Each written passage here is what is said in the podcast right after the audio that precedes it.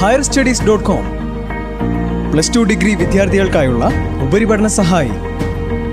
Higher studies dot com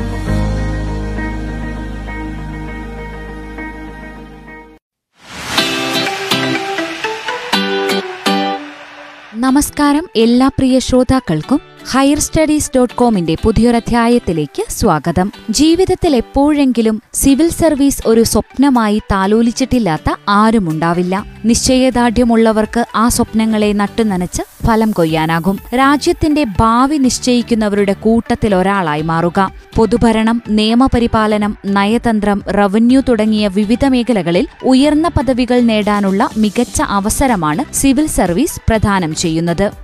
ശരാശരി പത്ത് ലക്ഷം പേർ അപേക്ഷിക്കുകയും അതിൽ അഞ്ച് ലക്ഷം പേർ പ്രാഥമിക പരീക്ഷ എഴുതുകയും ചെയ്യുന്ന രാജ്യത്തെ ഏറ്റവും സുപ്രധാനമായ പരീക്ഷയാണ് സിവിൽ സർവീസ് പ്രവേശന പരീക്ഷ. ഹയർ സ്റ്റഡീസ് ഡോട്ട് കോമിന്റെ ഇന്നത്തെ അധ്യായത്തിൽ രജിസ്ട്രാർ ഓഫ് കോഓപ്പറേറ്റീവ് സർവീസ് പദവി വഹിക്കുന്ന P B Nooh I A S civil service പരീക്ഷയ്ക്ക് തയ്യാറെടുക്കുന്നതിനെക്കുറിച്ച് സംസാരിച്ചതിന്റെ അവസാന ഭാഗം കേൾക്കാം. സിവിൽ സർവീസ് എക്സാം ക്ലിയർ ചെയ്യാൻ വേണ്ടിയിട്ടല്ല നിങ്ങൾ പഠിക്കേണ്ടത്. നിങ്ങൾ പഠിക്കേണ്ടത് നിങ്ങളുടെ നോളജ് വർദ്ധിപ്പിക്കാനും നിങ്ങളുടെ നിങ്ങൾക്ക് ജീവിതത്തിൽ ഏറ്റവും ബെസ്റ്റ് ആയിട്ടുള്ള ഒരു പ്രൊഫഷനിൽ എത്തിപ്പെടാനും വേണ്ടിയിട്ടാണ്. അതിന് നമ്മൾ കുറെ ബൈഹാർട്ട് പഠിച്ചിട്ട് പോയി ഒരു പരീക്ഷ എഴുതി പാസ്സാവുക എന്നുള്ളതല്ല ഒബ്ജക്റ്റീവ് അതിന്റെ ഒപ്പം നിങ്ങൾ കുറെ ക്വാളിറ്റീസ് ഡെവലപ്പ് ചെയ്യണം. എന്തുകൊണ്ടാണ് നമ്മുടെ നാട്ടിൽ ഇത്രയധികം പാവപ്പെട്ട ആളുകളുള്ളത്? എന്തുകൊണ്ടാണ് ഇവർക്ക് ഡെവലപ്പ് ചെയ്യാൻ പറ്റാത്തത്? നിങ്ങൾക്ക് പത്താം ക്ലാസ്സിൽ എട്ടാം ക്ലാസ്സിൽ പഠിക്കുമ്പോഴേ നിങ്ങളുടെ ലാംഗ്വേജ് ഇത്ര നല്ലതാണല്ലോ. നിങ്ങൾക്ക് ഇത്ര കാര്യങ്ങൾ മനസ്സിലാകുന്നുണ്ടല്ലോ. എന്തുകൊണ്ടാണ് ഈ മനുഷ്യരൊക്കെ ഇങ്ങനെ ആയി പോകുന്നത്? എന്തുകൊണ്ടാണ് സാധാരണ സ്കൂളിൽ പഠിക്കുന്ന കുട്ടികൾക്കൊന്നും നിങ്ങളെ പോലുള്ള അറിവോ സാമർഥ്യമോ ഒന്നും ഉണ്ടാകാതെ പോകുന്നത്? എന്ന് തുടങ്ങി സാമൂഹികമായി നിങ്ങളുടെ ചുറ്റുപാടിൽ നടക്കുന്ന എല്ലാ കാര്യങ്ങളെക്കുറിച്ച് ശ്രദ്ധയുണ്ടാകണം. കണ്ണും കാതും കൂർപ്പിച്ച് അതിനെക്കുറിച്ച് പരിശോധിക്കണം ചിന്തിക്കണം ചോദിക്കണം ആലോചിക്കണം. ഇതൊക്കെ ചെയ്തു കഴിയുമ്പോഴാണ് നിങ്ങളുടെ ബുക്കിൽ നിന്നും വായിച്ച് ബൈഹാർട്ട് ചെയ്ത് പഠിച്ച ഒരു ഉത്തരമല്ല നിങ്ങൾക്ക് സിവിൽ സർവീസ് എക്സാമിന് എഴുതേണ്ടി വരിക. നമ്മൾ സാധാരണ സ്കൂളിൽ പഠിക്കുമ്പോൾ എക്സാമിന് എഴുതുന്നത് നിങ്ങളുടെ സിലബസിനകത്തുള്ള കുറെ ക്വസ്റ്റ്യൻസ് ചോദിക്കും അത് നിങ്ങൾ പഠിച്ചിട്ട് പോകും അത് അങ്ങനെ തന്നെ എഴുതും. നിങ്ങൾക്ക് സിവിൽ സർവീസിൽ കിട്ടാൻ പോകുന്നത് നിങ്ങൾ complete civil service syllabus by heart ചെയ്ത് പോയാൽ പോലും അതിനകത്ത് നിന്ന് പരമാവധി ഒരു ഫിഫ്റ്റി പെർസെന്റേജ് ക്വസ്റ്റ്യൻസേ കിട്ടൂ. ബാക്കി fifty percentage question out of syllabus ആയിരിക്കും.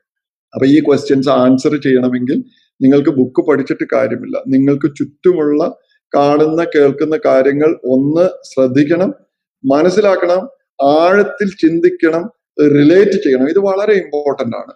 നിങ്ങൾക്ക് മനസ്സിലാക്കുന്ന കാര്യങ്ങൾ തമ്മിൽ കണക്ട് ചെയ്യാൻ പറ്റണം. എന്തുകൊണ്ടാണ്? ഇപ്പൊ സേ അട്ടപ്പാടിയിൽ നമ്മൾ ഇങ്ങനെ ഒരു സ്കീം തുടങ്ങുന്നതിന്റെ ഉദ്ദേശം എന്താണ്? ഇങ്ങനെ ഒരു സ്കീം തുടങ്ങിയെന്ന് മാത്രമായിരിക്കും പത്രത്തിൽ ഉണ്ടാവുക ആ സ്കീം തുടങ്ങിയത് എന്തിനാണ് എന്നുള്ള ഒരു കാര്യം ചിലപ്പോൾ ഒരു വരി പകുതിയായിരിക്കും മെൻഷൻ ചെയ്തിട്ടുണ്ടാവുക. ഓ ഇതാണ് കാരണം എന്നുള്ളത് നിങ്ങൾക്ക് ചിന്തിക്കാൻ പറ്റണം. അത് നിങ്ങൾ അട്ടപ്പാടിയിൽ പോകുമ്പോൾ അല്ലെങ്കിൽ ഒരു ട്രൈബൽ ഹാംലെറ്റിൽ പോകുമ്പോൾ അവിടെ കണ്ട കാര്യങ്ങളുമായിട്ട് റിലേറ്റ് ചെയ്യാൻ പറ്റണം. ആ റിലേറ്റ് ചെയ്യുമ്പോൾ നിങ്ങൾക്ക് കുറച്ചുകൂടി കാര്യങ്ങൾ മനസ്സിലാവും. ആ കുട്ടികളുമായിട്ട് സംസാരിച്ചു നോക്കണം. എന്താണ് പഠിക്കാത്തത്? എന്തുകൊണ്ടാണ് പഠിക്കാത്തത്? എന്താണ് വിഷയം? അപ്പൊ നിങ്ങൾക്ക് മനസ്സിലാകും അവിടെ വേണ്ടത്ര സ്കൂളുകളില്ല അധ്യാപകരില്ല അധ്യാപകർ പഠിപ്പിക്കുന്നില്ല. നിങ്ങളുടെ അധ്യാപകർ പഠിപ്പിക്കുന്ന പോലെ നല്ല അധ്യാപകർ അവിടെ കിട്ടുന്നില്ല. തുടങ്ങിയ ഒട്ടേറെ പ്രശ്നങ്ങൾ ഒരു പക്ഷേ ഉണ്ടാകും. അപ്പൊ ഇതെല്ലാം മനസ്സിലാക്കി കഴിയുമ്പോൾ നിങ്ങൾക്ക് ഈസി ആയിട്ടും ഇതിന് ഉത്തരങ്ങൾ എഴുതാനായിട്ട് പറ്റും. അപ്പൊ നിങ്ങൾ വേണ്ടത് ഇത്രയും കാര്യങ്ങളാണ്. ഒന്ന് നിങ്ങൾ ആഴത്തിൽ മനസ്സിലാക്കി മനസ്സിരുത്തി വായിച്ചു പഠിക്കുക. രണ്ട് അതിനെക്കുറിച്ച് വളരെയധികം ചിന്തിക്കുകയും ആളുകളോട് സംസാരിക്കുകയും നമുക്ക് ചുറ്റും പുറത്തും കാണുന്ന കാര്യങ്ങൾ റിലേറ്റ് ചെയ്യുകയും ചെയ്യുക. നിങ്ങൾക്ക് കിട്ടുന്ന എല്ലാ അവസരങ്ങളും നമ്മുടെ ഇൻസ്റ്റിറ്റ്യൂട്ട് പോലുള്ള സ്ഥാപനങ്ങൾ അല്ലെങ്കിൽ മെന്റേഴ്സിനോട് കാര്യങ്ങൾ ചോദിച്ച് അവർ പറയുന്ന ഗൈഡൻസ് മനസ്സിലാക്കുക അവർ വായിക്കാൻ പറയുന്ന എക്സ്ട്രാ റീഡിങ്സും ബുക്സും വായിക്കുക ഇത് തമ്മിൽ കണക്ട് ചെയ്യുക റിലേറ്റ് ചെയ്യുക മുതിർന്നവരോട് ചോദിക്കുക അങ്ങനെ കുറച്ച് ആഴത്തിൽ ഈ വിഷയങ്ങളെ കുറിച്ച് മനസ്സിലാക്കുക.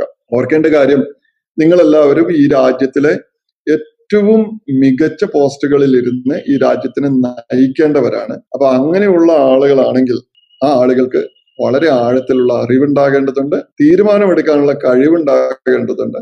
അതെല്ലാം നിങ്ങൾക്ക് ഇപ്പോഴേ പതിയെ തുടങ്ങിക്കഴിഞ്ഞാൽ ഡെവലപ്പ് ചെയ്യാൻ പറ്റും. ഇപ്പൊ എട്ടാം ക്ലാസ്സിൽ പഠിക്കുന്ന കുട്ടികൾക്ക് പറയാൻ പറ്റും സർ ഞാൻ എട്ടാം ക്ലാസ്സിൽ പഠിക്കുന്ന സമയത്താണ് രണ്ടായിരത്തി ഇരുപത്തി ഒന്നിൽ കൊറോണ ഇഷ്യൂ ഉണ്ടായത് കേരളത്തിൽ.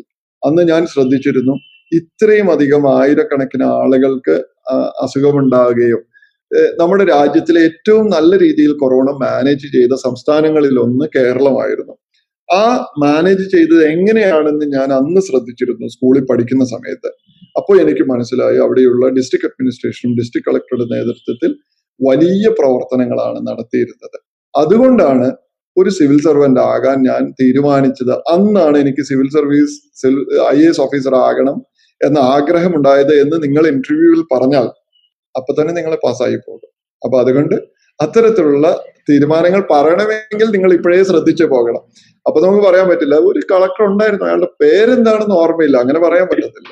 അത് കാര്യങ്ങൾ ഇപ്പോഴേ നിങ്ങൾ ശ്രദ്ധിച്ചു പോകുക ഞാൻ ഡിഗ്രിക്ക് പഠിക്കുന്ന സമയത്താണ് എനിക്ക് സിവിൽ സർവീസിൽ പോകണമെന്ന് ഏറ്റവും ഉറപ്പായിട്ടും ഒരു തീരുമാനം വന്നത്. അതിനു മുൻപ് കുറച്ചധികം കുറച്ച് ആഗ്രഹമൊക്കെ ഉണ്ടായിരുന്നു. പക്ഷെ ശക്തമായിട്ടും ഒരു ആഗ്രഹം വന്നത് ഞാൻ ഡിഗ്രിക്ക് പഠിക്കുന്ന സമയത്താണ്. ആ സമയത്ത് അങ്ങനെ ഒരു തീരുമാനം എടുക്കാനുള്ള കാരണം എന്റെ ബ്രദർ സിവിൽ സർവീസ് വന്നു എന്നുള്ളതാണ്. ഞാൻ കണ്ടിട്ടുള്ള റോൾ മോഡൽസ് ഓരോ കാര്യങ്ങളിലും ഓരോ റോൾ മോഡൽസ് ആണ്. ഒരാൾ എന്ന് നമുക്ക് തീർത്തു പറയാൻ പറ്റില്ല. ഇപ്പം നമുക്ക് നിങ്ങൾക്ക് എല്ലാവർക്കും ഇഷ്ടമുള്ളതുപോലെ നമ്മുടെ മുൻ പ്രസിഡന്റ് ആയിരുന്ന A P J Abdul Kalam കുറേ കാര്യങ്ങളിൽ അദ്ദേഹം നമ്മുടെ റോൾ മഹാത്മാഗാന്ധി അതിനേക്കാൾ വലിയൊരു റോൾ മോഡലിനെ നമുക്ക് നമ്മുടെ രാഷ്ട്രത്തിൽ ഒരിക്കലും കിട്ടാനില്ല. അപ്പോൾ അങ്ങനെ തുടങ്ങിക്കഴിഞ്ഞാൽ നമുക്ക് ഓരോരോ മേഖലകളിൽ നമുക്ക് റോൾ മോഡൽസ് ആയിട്ടുള്ള ആയിരക്കണക്കിന് ആളുകളുണ്ട്. ഇപ്പൊ നമ്മുടെ മെട്രോ മാൻ എന്ന് പറയുന്ന ശ്രീധരൻ അദ്ദേഹം നമ്മുടെ ഒരു ഒരു റോൾ മോഡലാണ് അപ്പം അദ്ദേഹത്തിന്റെ ഓരോ മേഖലകളിൽ റോൾ മോഡൽ എന്ന് പറയാൻ കാരണം എന്താണ്? ശ്രീധരൻ നമ്മുടെ ഒരു റോൾ മോഡൽ ആകുന്നത് എങ്ങനെയാണ്? അദ്ദേഹം ചെയ്ത പ്രവൃത്തികളിൽ ഏറ്റവും എക്സൽ ചെയ്ത ഏറ്റവും ബെസ്റ്റ് ആയിട്ട് പ്രവർത്തിക്കുന്നു എന്നുള്ള കാരണം കൊണ്ടാണ് അദ്ദേഹം റോൾ മോഡൽ ആകുന്നത്. നമുക്ക് ചുറ്റുമുള്ള അറുപത് വയസ്സ് എഴുപത് വയസ്സ് എൺപത് വയസ്സുള്ള ആളുകൾ എന്ത് ചെയ്യുന്നു എന്നൊന്ന് ശ്രദ്ധിച്ചു നോക്കുക. എൺപത് വയസ്സുള്ളപ്പോൾ ശ്രീധരൻ ചെയ്യുന്നത് ഇന്ത്യയിലെ ഏറ്റവും വലിയ മെട്രോ പ്രൊജക്ടുകളുടെ ഹെഡായിട്ടിരിക്കുക എന്നുള്ളതാണ്. നമ്മുടെ നാട്ടിലുള്ളവരൊക്കെ കൈവേദനയാണ് കാലുവേദനയാണ് എന്ന് പറഞ്ഞ് വീട്ടിൽ കയറിയിരിക്കുന്നുണ്ടാകും നിങ്ങളുടെ വീട്ടിലും ഉണ്ടാകും അങ്ങനത്തെ ആളുകൾ അല്ലെ? അപ്പോ അതൊരു റോൾ മോഡൽ അല്ലേ? അതുപോലെ തന്നെ എന്തുകൊണ്ടാണ് നമ്മുടെ പ്രസിഡന്റ് നമ്മുടെ റോൾ മോഡൽ ആകുന്നത്? മുൻ പ്രസിഡന്റ് റോൾ മോഡൽ ആകുന്നത്. പ്രസിഡന്റ് റോൾ മോഡൽ ആകാൻ കാരണം അദ്ദേഹത്തിന്റെ പ്രവർത്തനമാണ്. ജീവിതം മുഴുവൻ അദ്ദേഹം പഠിക്കാനും ആളുകളുമായിട്ട് സംവദിക്കാനും ഏറ്റവും ഹമ്പിൾ ആയിട്ടുള്ള ഒരു വ്യക്തിയായിട്ടിരിക്കാനും ഏറ്റവും ഉയർന്ന രീതിയിൽ അറിവ് സമ്പാദിക്കാനും ഇന്ത്യയിൽ തന്നെ നമ്മുടെ സ്പേസ് പ്രോ പ്രോഗ്രാംസിനെ ലീഡ് ചെയ്യാനുമുള്ള ആർജവം കാണിച്ചതുകൊണ്ടാണ് അദ്ദേഹം റോൾ മോഡൽ എന്തുകൊണ്ടാണ് മഹാത്മാഗാന്ധി റോൾ മോഡൽ ആകുന്നത്? നമ്മുടെ രാഷ്ട്രത്തിൽ നമുക്ക് ലോകത്തിന് മുന്നിൽ എടുത്തു വെക്കാൻ പറ്റുന്ന നമ്പർ വൺ പേഴ്സൺ മഹാത്മാഗാന്ധി ആയതുകൊണ്ടാണ്. എന്തുകൊണ്ടാണ് അത് എന്താണ് അദ്ദേഹത്തിന്റെ പ്രത്യേകത? ലോകം മുഴുവൻ പ്രശ്നങ്ങൾ ഉണ്ടാകുമ്പോൾ അശാന്തി ഉണ്ടാകുമ്പോൾ അക്രമങ്ങൾ ഉണ്ടാകുമ്പോൾ ബഹളങ്ങൾ ഉണ്ടാകുമ്പോൾ വഴക്കുണ്ടാകുമ്പോൾ കലാപം ഉണ്ടാകുമ്പോൾ അവരെല്ലാവരും ആദ്യം ഓർക്കുന്നതും കോട്ട് ചെയ്യുന്ന ആളും മഹാത്മാഗാന്ധിയാണ് ഇരുന്നൂറ് വർഷം ഇന്ത്യ മുഴുവൻ അടക്കി ഭരിച്ച് ഇവിടെ മുഴുവൻ കൊള്ളയടിച്ച് ഇവിടെ മൊത്തം ആളുകളെ ഉപദ്രവിച്ചു പോയ ബ്രിട്ടീഷുകാർക്ക് മുന്നിൽ പോലും സ്നേഹത്തോടെ മാത്രമേ ഞാൻ പ്രതികരിക്കൂ. സഹനത്തോടു കൂടി മാത്രമേ അവരോട് സംവദിക്കൂ എന്ന് പറഞ്ഞ മഹാത്മാഗാന്ധി തന്നെയാണ് നമ്മുടെ എല്ലാവരുടെയും ഏറ്റവും വലിയ റോൾ മോഡൽ ആകേണ്ടയാൾ. സ്കൂളിൽ പഠിക്കുന്ന സമയത്ത് വളരെ സാധാരണയായിട്ട് വളരെ ആവറേജ് ആയിട്ട് പഠിച്ചിരുന്ന ഒരു കുട്ടിയാണ്. ഏത് പഠിക്കണം എങ്ങനെ പഠിക്കണം എന്തുകൊണ്ട് പഠിക്കണം എന്നൊന്നും അറിയത്തുണ്ടായിരുന്നില്ല. പുസ്തകമൊക്കെ എടുത്തു വെച്ച് നന്നായിട്ട് പഠിക്കണം എന്ന് എല്ലാവരും പറയും. പേരൻസ് പറയും ബ്രദേഴ്സ് പറയും. നന്നായി കുറെ നേരമൊക്കെ ഇരുന്ന് വായിക്കും പക്ഷെ ഒന്നും മനസ്സിലാകത്തുണ്ടായിരുന്നില്ല. കാരണം വായിക്കുന്ന മാത്രമേ ഉള്ളൂ തലയിലേക്കൊന്നും പോകുന്നുണ്ടായിരുന്നില്ല. ഇതെല്ലാം വേറെ കാര്യങ്ങളൊക്കെ ആലോചിച്ചുകൊണ്ടിരുന്നത് അവിടെ.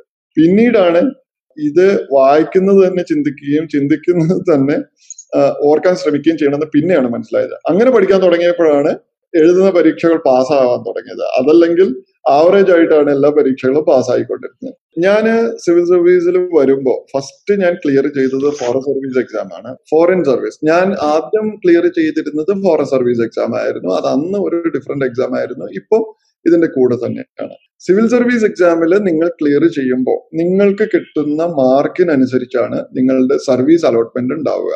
നിലവിലുള്ള ഒരു രീതി വെച്ചിട്ട് ഏറ്റവും ആദ്യത്തെ ചോയ്സ് നിങ്ങൾക്ക് ബെസ്റ്റ് റാങ്ക് ആണെങ്കിൽ നിങ്ങൾക്ക് ഫസ്റ്റ് ചോയ്സ് തന്നെ തരും. ഏറ്റവും കൂടുതൽ ആളുകൾ ഫസ്റ്റ് ചോയ്സ് ആയിട്ട് വെക്കുന്ന ഒരു സർവീസ് ഐ എ എസ് ആണ്. സെക്കൻഡ് ഓപ്ഷൻ ആയിട്ട് എല്ലാവരും വെക്കുന്ന ഒരു സർവീസ് ആണ് ഫോറിൻ സർവീസ് തേർഡ് ആണ് പോലീസ് സർവീസ് ഫോർത്ത് ആണ് റവന്യൂ സർവീസ് ഇതാണ് യൂഷ്വൽ പാറ്റേൺ പക്ഷെ ചില ആളുകൾ ഫോറിൻ സർവീസ് ഫസ്റ്റ് വെക്കാറുണ്ട്. കുറച്ച് ചുരുക്കം ആളുകൾ പോലീസ് സർവീസും റവന്യൂ സർവീസും ഫസ്റ്റ് ആയിട്ട് വെക്കാറുണ്ട്. നൗ ഫോറിൻ സർവീസിൽ നിങ്ങൾക്കുള്ള വ്യത്യാസം. സേ എക്സാം എഴുതുന്നത് കറക്റ്റ് സെയിം തന്നെയാണ്. പരീക്ഷ പാസ്സാകുന്നത് സെയിം ആണ്. റാങ്ക് ലിസ്റ്റ് എല്ലാം സെയിം ആണ്. ആ റാങ്ക് ലിസ്റ്റിൽ നിങ്ങൾ പൂരിപ്പിച്ചു കൊടുക്കുന്ന ഓപ്ഷൻ അനുസരിച്ചാണ് ഐ എ എസ് ആണോ ഐ എഫ് എസ് ആണോ ഐ പി എസ് ആണോ എന്ന് വരുന്നത് പ്രൊവൈഡഡ് നിങ്ങൾക്ക് നല്ല റാങ്ക് ഉണ്ടെങ്കിൽ. നിങ്ങൾ ഫോറിൻ സർവീസിൽ വന്നാൽ എല്ലാ സർവീസുകാരും ഒന്നിച്ച് ഒരു മൂന്ന് മാസം ട്രെയിനിങ് ഉണ്ടാകും. അത് കഴിഞ്ഞിട്ട് മൂന്ന് മാസം നൂറ് ദിവസം കഴിഞ്ഞ് കഴിയുമ്പോൾ എല്ലാ സർവീസുകാർക്കും അവരവരുടെ അക്കാഡമി ഉണ്ടാകും. ഐ എസുകാരുടെ അക്കാഡമിയാണ് ലബാസ്ന എന്ന് പറയുന്ന L B S N A എന്ന് പറയുന്ന മസൂറിയിലുള്ള അക്കാഡമി ഫോറസ്റ്റ് സർവീസുകാരുടെ അക്കാഡമിയാണ് I G N F A എന്ന് പറയുന്ന ഇന്ദിരാഗാന്ധി നാഷണൽ ഫോറസ്റ്റ് അക്കാഡമി ഡറാഡൂണിലാണ്. ഫോറിൻ സർവീസിന്റെ അക്കാഡമി ഡൽഹിയിലാണ് ന്യൂഡൽഹിയിലാണ് പോലീസ് സർവീസിന്റെ അക്കാഡമി സേ ഹൈദരാബാദിലാണ്. ഇങ്ങനെ ഓരോ സർവീസുകാർക്കും അവരവരുടേതായ ട്രെയിനിങ് അക്കാഡമീസ് ഉണ്ട്. അത് നമുക്ക് നൂറ് ദിവസം കഴിയുമ്പോൾ അതത് സ്ഥലങ്ങളിലേക്ക് വിടുകയാണ് ചെയ്യുക ഒരു വർഷത്തെ ട്രെയിനിങ് കഴിഞ്ഞ് അവർക്ക് രണ്ടു വർഷത്തെ ട്രെയിനിങ് ആണ് കംപ്ലീറ്റ് ഉണ്ടാവുക. ആ ട്രെയിനിങ് കഴിയുമ്പോൾ അവർക്ക് ഓരോരോ രാജ്യങ്ങൾ അസൈൻ ചെയ്യുകയും ആ രാജ്യത്തിലേക്ക് അവർ പോവുകയാണ് ചെയ്യുക ഫോറിൻ സർവീസുകാർ ഐ എസുകാരാണെങ്കിൽ അവരുടെ ഐ എസുകാരും ഐ പി എസുകാരും അവരവരുടെ കേഡറുകളിലേക്ക് പോകും. റവന്യൂ സർവീസുകാരാണെങ്കിൽ അവർക്കൊരു സർക്കിളും റീജിയനും ഒക്കെയാണ് അങ്ങോട്ടാണ് പോകുന്നുണ്ടാവുക. നോട്ട്സ് എഴുതുക എന്നതുകൊണ്ട് ഉദ്ദേശിക്കുന്നത് അതിൽ പറഞ്ഞിട്ടുള്ള പോയിന്റ്സ് നമുക്ക് ഓർത്തെടുക്കണ്ടേ? ഇപ്പൊ ഉദാഹരണത്തിന് ഹിസ്റ്ററി നിങ്ങൾ പഠിക്കുകയാണ്.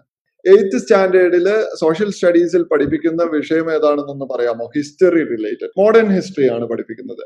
അപ്പൊ മോഡേൺ ഹിസ്റ്ററി പഠിപ്പിക്കുമ്പോൾ നിങ്ങളുടെ അടുത്ത് അതിൽ പഠിപ്പിക്കുന്നുണ്ടാകും ഇന്ത്യൻ നാഷണൽ കോൺഗ്രസ് രൂപീകരിച്ചത് അത് ആരാണ്? എന്നാണ് എവിടെ വെച്ചാണ് ആദ്യത്തെ ഇന്റർനാഷണൽ കോൺഗ്രസിന്റെ സമ്മേളനം നടന്നത് എവിടെയാണ്? രണ്ടാമത് നടന്നത് എവിടെയാണ്? മൂന്നാമത് നടന്നത് എവിടെയാണ്? അന്നൊക്കെ ഉണ്ടായിരുന്ന പ്രസിഡന്റുമാർ ആരാണ്? ഇതൊക്കെ നമ്മൾ പഠിപ്പിക്കുന്നുണ്ടാകും. ആ- ബുക്കിൽ പറയുന്നുണ്ടാകും അല്ലെ? അതുപോലെ തന്നെ നിങ്ങൾക്ക് സേ ഫസ്റ്റ് വാർ ഓഫ് ഇൻഡിപെൻഡൻസിനെ കുറിച്ച് പഠിക്കുന്ന പറയുന്നുണ്ടാകും. അതിൽ ഫസ്റ്റ് വാർ ഓഫ് ഇൻഡിപെൻഡൻസ് എങ്ങനെയാണ് നടന്നത്? ആരായിരുന്നു ആരായിരുന്നു മംഗൾ പാണ്ഡെ? എവിടെയായിരുന്നു അദ്ദേഹത്തിന്റെ ഫസ്റ്റ് സ്ഥലം ഉണ്ടായിരുന്നത്? എന്നാണ് അത് തുടങ്ങിയത്. അവിടെ നിന്നും ആരൊക്കെയാണ് ഡൽഹിയിലേക്ക് പോകുന്നത്? ഡൽഹിയിലെ വഴിയിൽ വെച്ച് ആരെയൊക്കെയാണ് കൂടെ കൂട്ടിയത്? അതിന്റെയൊക്കെ ലീഡേഴ്സ് ആരായിരുന്നു? താന്തിയോ തോപ്പി ആരായിരുന്നു? എവിടെ നിന്നാണ് തുടങ്ങിയത്? റാണി ലക്ഷ്മി ഭായ് എന്തായിരുന്നു? എവിടെയാണ് തുടങ്ങിയത്? റാണി ലക്ഷ്മി ഭായിയുടെ കുതിരയുടെ പേരെന്തായിരുന്നു? തുടങ്ങി നൂറായിരം കാര്യങ്ങൾ നിങ്ങളോട് പഠിപ്പിക്കുന്നുണ്ടാകും. നമ്മുടെ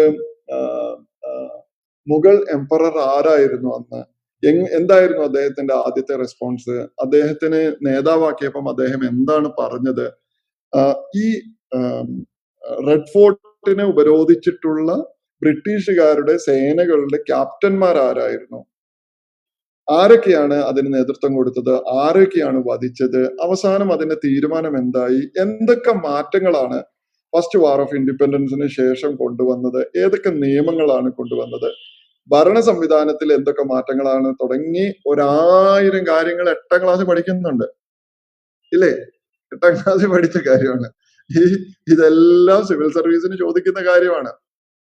അൽ ഹിലാൽ എന്ന് പറയുന്ന പത്രം ആരാണ് എഴുതിയത്? കോമൺ വീൽ എന്ന് പറയുന്ന സാധനം ആരുടേതായിരുന്നു? എന്തായിരുന്നു നമ്മുടെ സേ ആനി ബസന്റിന്റെ പത്രത്തിന്റെ പേരെന്തായിരുന്നു? എന്തായിരുന്നു സേ മൊണ്ടേഗു ചെംസ്ഫോർഡ് ആരൊക്കെയായിരുന്നു? ഇങ്ങനെ ഇങ്ങനെ തുടങ്ങും. ഇതെല്ലാം നിങ്ങൾ എട്ടാം ക്ലാസ്സിൽ പഠിക്കുന്നത്. ഇതെല്ലാം നിങ്ങൾ നോട്ട് ചെയ്ത് ബൈഹാർട്ട് പഠിച്ചു പോകേണ്ടി വരും. എന്തൊക്കെ സ്ട്രഗിൾ ആയിരിക്കും ഫേസ് ചെയ്യുന്നുണ്ടാവുക?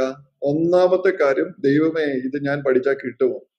രണ്ടാമത്തെ കാര്യം ദൈവമേ ഇത് പഠിച്ചതൊന്നും ഓർമ്മയില്ലല്ലോ. മൂന്നാമത്തെ കാര്യം ഇതൊന്നും പഠിച്ചിട്ട് തീരുന്നില്ലല്ലോ. ഒരു സ്ഥലത്തുനിന്ന് പഠിച്ചു തുടങ്ങും പകുതി എത്തുമ്പോൾ ആദ്യം പഠിച്ചത് മറന്നു പോകും ലാസ്റ്റ് പഠിച്ച് ലാസ്റ്റ് ഇട്ട് പഠിക്കാൻ ടൈമും ഉണ്ടാവില്ല. റിവൈസ് ചെയ്യാൻ സമയം കിട്ടത്തില്ല. പലതും മനസ്സിലാകുന്നില്ല. ഇത് തന്നെയാണോ ഇനി പഠിച്ചതൊന്നും പരീക്ഷയ്ക്ക് എത്തിക്കഴിയുമ്പോൾ എഴുതാൻ ടൈം കിട്ടുന്നില്ല. നന്നായിട്ട് പഠിച്ചിട്ട് പോയിട്ടും പാസ്സാകുന്നില്ല. തുടങ്ങിയ സാധാരണ നിങ്ങൾ പരീക്ഷയിൽ നേരിടുന്ന എല്ലാ പ്രശ്നങ്ങളും ഇന്റു ഹൺഡ്രഡ് ചെയ്ത് നോക്കിക്കഴിഞ്ഞാൽ എന്താണ് അവസ്ഥ? അതാണ് നിങ്ങൾ സിവിൽ സർവീസിൽ അനുഭവിക്കാൻ പോകുന്ന പ്രശ്നങ്ങൾ.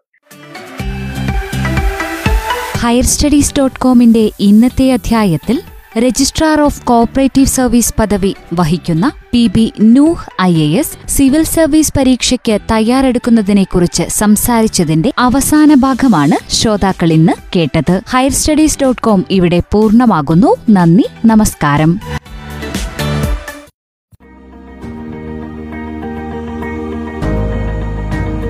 Higher studies dot com plus two degree വിദ്യാർത്ഥികൾക്കായുള്ള ഉപരിപഠന സഹായി. higherstudies.com.